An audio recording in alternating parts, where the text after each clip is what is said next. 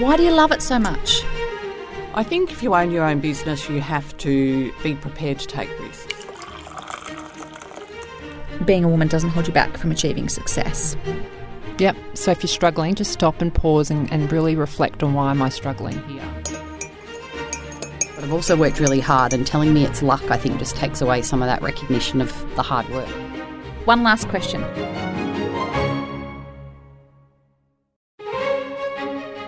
Welcome to Tea with the Queen, a show where I talk with some of my favourite go-getters, inspiring and courageous women in leadership and business. I'm your host, Emma McQueen. I'm a business coach, executive coach, author and speaker, and for twenty years I've been working with women to unlock their potential and get paid their worth while doing work they love. Today's guest has participated in the Olympic Games. Well, okay. She didn't compete as such, but her job was as Olympian in proportion as any athlete. Niamh O'Malley used to own an event cleaning business which won lucrative international contracts, including the Vancouver Winter Olympics in two thousand ten. What a go-getter. Today, Niamh's a senior manager at not-for-profit organisation Brotherhood of St Laurence. I hope you enjoy this interview. Niamh, thank you for joining us. Thanks for having me, Em. The Brotherhood of St Laurence is a fairly well-known organisation in Australia with a long history. But what precisely do you do? Uh, the Brotherhood has a long history in dealing with those who are most vulnerable in our community, those who are experiencing poverty or disadvantage. And this year actually marks our ninetieth anniversary. Wow. Um, it's hard to believe that actually it's still such a prevalent issue in our community and that the Brotherhood services are needed. It provides much needed services in twenty twenty, um, and I guess a question for me is how far have we come as a community? The Brotherhood's aim is to build the capacity of over one hundred fifty thousand people across the life of our strategy to uh, enable them to find sustainable pathways out of poverty. And what do you do there? I work with the fabulous I C T team, the volunteer services team, people and culture, and facilities and assets. And my title is the Director of Shared Services. That's a big role. Sure is. A great team. So you've talked about poverty being its focus and that it's in the ninetieth year, and that indeed the eradication of poverty is the Brotherhood's vision. How is Australia tackling poverty? It's a very big question, I realise, but what are your thoughts on it? Well, it's hard to imagine that three point two million people in Australia are living below the poverty line. And if you think about some statistics in other areas, five million Australians have been without food or food insecure in the last twelve months. So that's the entire population of Victoria. Wow, that sucks. It does. Tell me, is that what drives you? Opportunity drives me, providing opportunity for others. And the Brotherhood's actually provided me plenty of opportunity. I joined the Brotherhood for a three-month part-time contract. Here I am, five jobs later and nearly nine years later. So I've seen fantastic stories about success with clients and participants, but also lots of success with our volunteers who have gone on to be employees of the organisation. That's a long tenure in any organisation. How do you keep yourself fresh? Um, I think it's about surrounding yourself and building a really good team, people who are going to bring ideas to the table, people who are going to always seek to do things differently, improve. Continuous improvement's a big thing in the shared services space, and we certainly have lots of opportunity. Absolutely. Um, the most vulnerable are our Indigenous communities in remote corners of the country. What can be done to help alleviate those families and children in poverty? One of the Brotherhood's really successful programs is the HIPPY program, which sets up parents to be their first, their child's first teacher in prep for school. It provides employment for people as well as getting children ready, school ready. We actually have several sites, one hundred sites across Australia, but several of those are actually in remote Indigenous communities. And the longitudinal study is actually demonstrating that these have been a success. Before the Brotherhood of St Laurence, you co-owned and managed a successful event cleaning business. You had major international contracts, didn't you, including several places at the Vancouver two thousand ten Winter Olympics? We sure did. Sure did. um, that's been a hell of a ride. Talk about opportunity and opportunities for me to stretch myself as uh, in my career, um, but also stretch myself because I never thought I'd be cleaning toilets at, uh, in my thirties. Um, but it's been an exciting ride, as I said. We were delivering housekeeping services in Mount Hotham in two thousand five when it was announced that London would be hosting the twenty twelve Olympics. So we said we're going to go for it. That's going to be our aim. That's our long-term strategy. But what are we going to do between now and then to get there?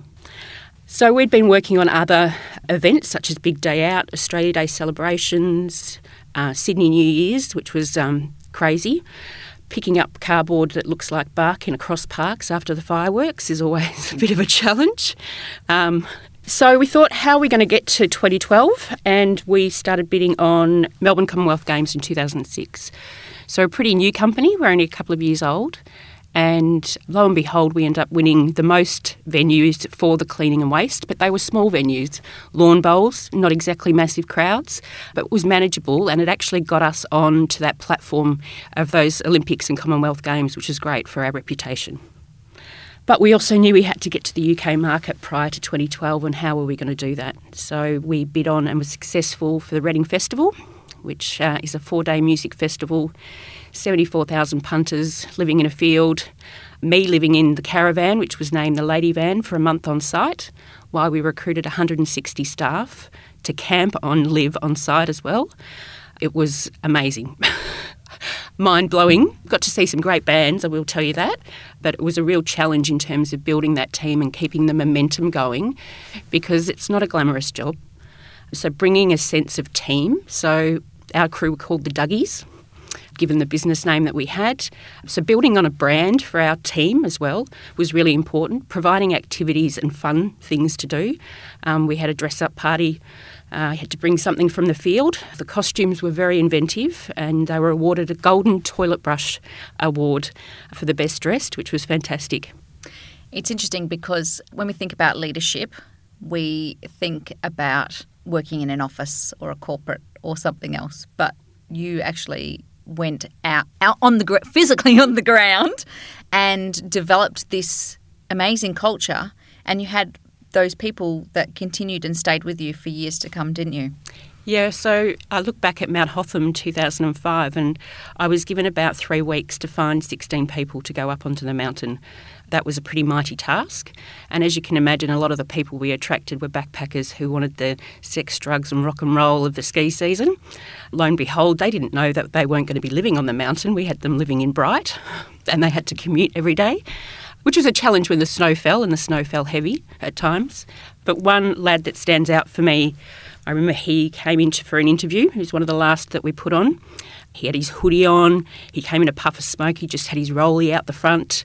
And it was quite clear his motivation was not about cleaning toilets or housekeeping, as whose is, but he wanted the lifestyle. He wanted to be snowboarding, partying by day, snowboarding between work. And I gave him a shot, said, yep, off you go. But I said to my business partner at the time, just watch him, something about him. So this lad decided, I don't really want to clean, you know, chalets. I don't want to make beds. So he put his hand up for our linen and logistics role, which is actually probably the critical role, because the linen had to get off the mountain, laundered, packed and ready to be delivered for quick turnovers. So we end up with some pretty impressive guns, lugging linen every day. And he ended up being part of our Melbourne two thousand six bid team. And if I go down the road, five years later, he was our main venue manager for the three premium sites for Vancouver Winter Olympics. He did a sterling job. Why do you think he stayed with you? I think it was about opportunity. We trusted him to do the job. We backed him to do the job. We told him there are going to be times when we bugger it up, but that's okay. What do we learn from it? Um, and how do we build your career? We really invested in him. We actually tried to sponsor him to stay in Australia, but we were unsuccessful. And he used to go through waves where he'd say, you know, the cleaners are shit kickers. No one respects us. Where I'm like, we're actually really important. We're actually probably the most important function in a venue, because if it's not clean, no one's going to have fun. If we don't turn that stadium over, the next group of, you know, fifty thousand people standing outside ain't going to enjoy the ice hockey. Yeah, it's really interesting because what I'm hearing, which you haven't said, but what I'm hearing is that you had a really clear kind of goal to get to the next lot of venues, and also that you played to his strengths. So he got to choose what he wanted to do, not knowing that it was the toughest gig in the place, but that you played to his strengths. And it's interesting to me because obviously everything you did made him extremely loyal to the organisation. Yeah, and I think it's around the culture that you build. And as a leader, I think you have to be authentic. It's not about being this stony-faced, hard-assed, you know, woman in leadership. It's actually about fostering the spirit of team and that sense of team and belonging, um, which is really important to me. Did you do that deliberately, or is that natural to you? I think that comes naturally to me. Um, how this opportunity about being a partner in this cleaning business came about was uh, through a circle of friends, and someone reached out and said, I think you, I've got a job for you. And I said, why me? And he said, because I see how you connect people, how you bring people together, um, and that sense of fostering teamwork or mateship in that, that instance um, is really important. Yeah, it's interesting because I think when you are a leader in an organisation, you can get wrapped up in the politics of an organisation. You can get wrapped up in all the other crap that actually doesn't matter. But if you're vulnerable and authentic and you're focused on people, which I know you're very focused on people, then that drives results because you just get results through working through others. And having worked with you for some time, I can see that you're so people-oriented as a leader and that you trust your people just to get on and do the job, and you're okay for them to make mistakes. Absolutely. Um, my ethos is G S D, just get stuff done. um, and I think most of my crew will actually say, yes, Niamh, G S D, we'll just sort it out, don't worry about it. But you've got to trust your people to do your job. Recruit the right people in the role. I don't need to be doing five people's jobs. I need to be doing my job, and my job is supporting my four direct reports, who are all fantastic. I love that even from doing all your event stuff years and years ago, it's all led to this point where you've done so many different things but turned your hand to things and taken opportunities as they are. How have you brought that into what could be perceived as a corporate environment? Obviously, it's a not-for-profit, but you still run it like that. It's still run like a corporate environment. How do you translate bringing it from the snowfields to bringing it into a not-for-profit? You're challenged by any environment, and it's always going to be different. But I think if you're authentic and you yourself, then that kind of naturally unfolds. I don't have any secret formula. I wish I did, because I'd be delivering it down people's throats. um, and for me, I think I've never had a plan for my career. I actually studied gold and silversmithing at university. Um, I did my honours degree, so four and a half years of hard slog. I was working in hospitality at the time, as you do through uni. I continued doing that. I went travelling. I fell into H R just by accident. Came back to Australia, worked in H R uh, with Ansett Air New Zealand. And obviously, we know what happened there.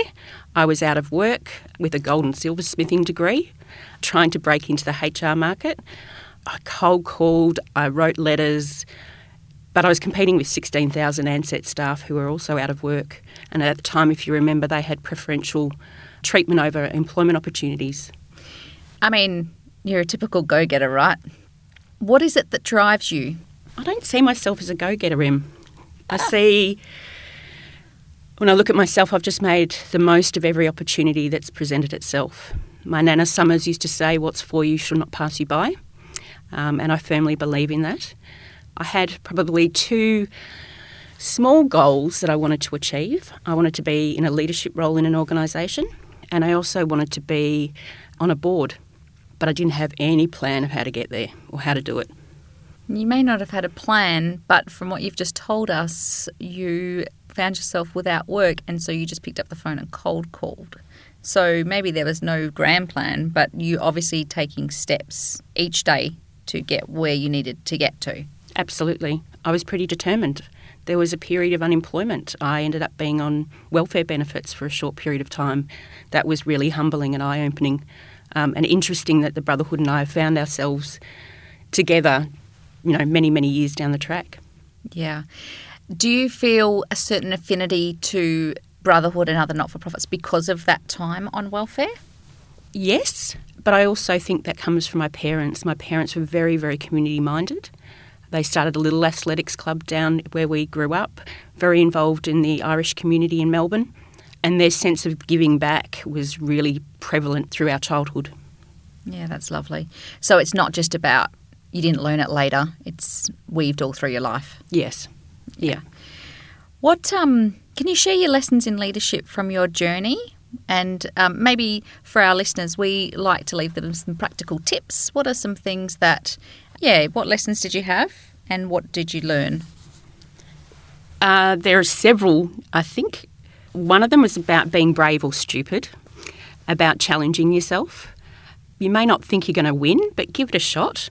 The dilemma comes when you actually win a job and go, what am I going to do now? And you should throw your hat in the ring all the time. And I talk about that as in as in not only going for a job, but bidding on work. As I said, the dilemma comes when you actually land it and think, how the hell am I going to deliver it? Which is what I thought around Vancouver twenty ten. I was the one who worked on the bid over the Easter weekend, got it in. Then when we were shortlisted and interviewed and flown over to Vancouver to further that bid, I was on the plane thinking, how the hell are we going to do this? I'm going to have to pack up my life. I'm going to have to move to Vancouver.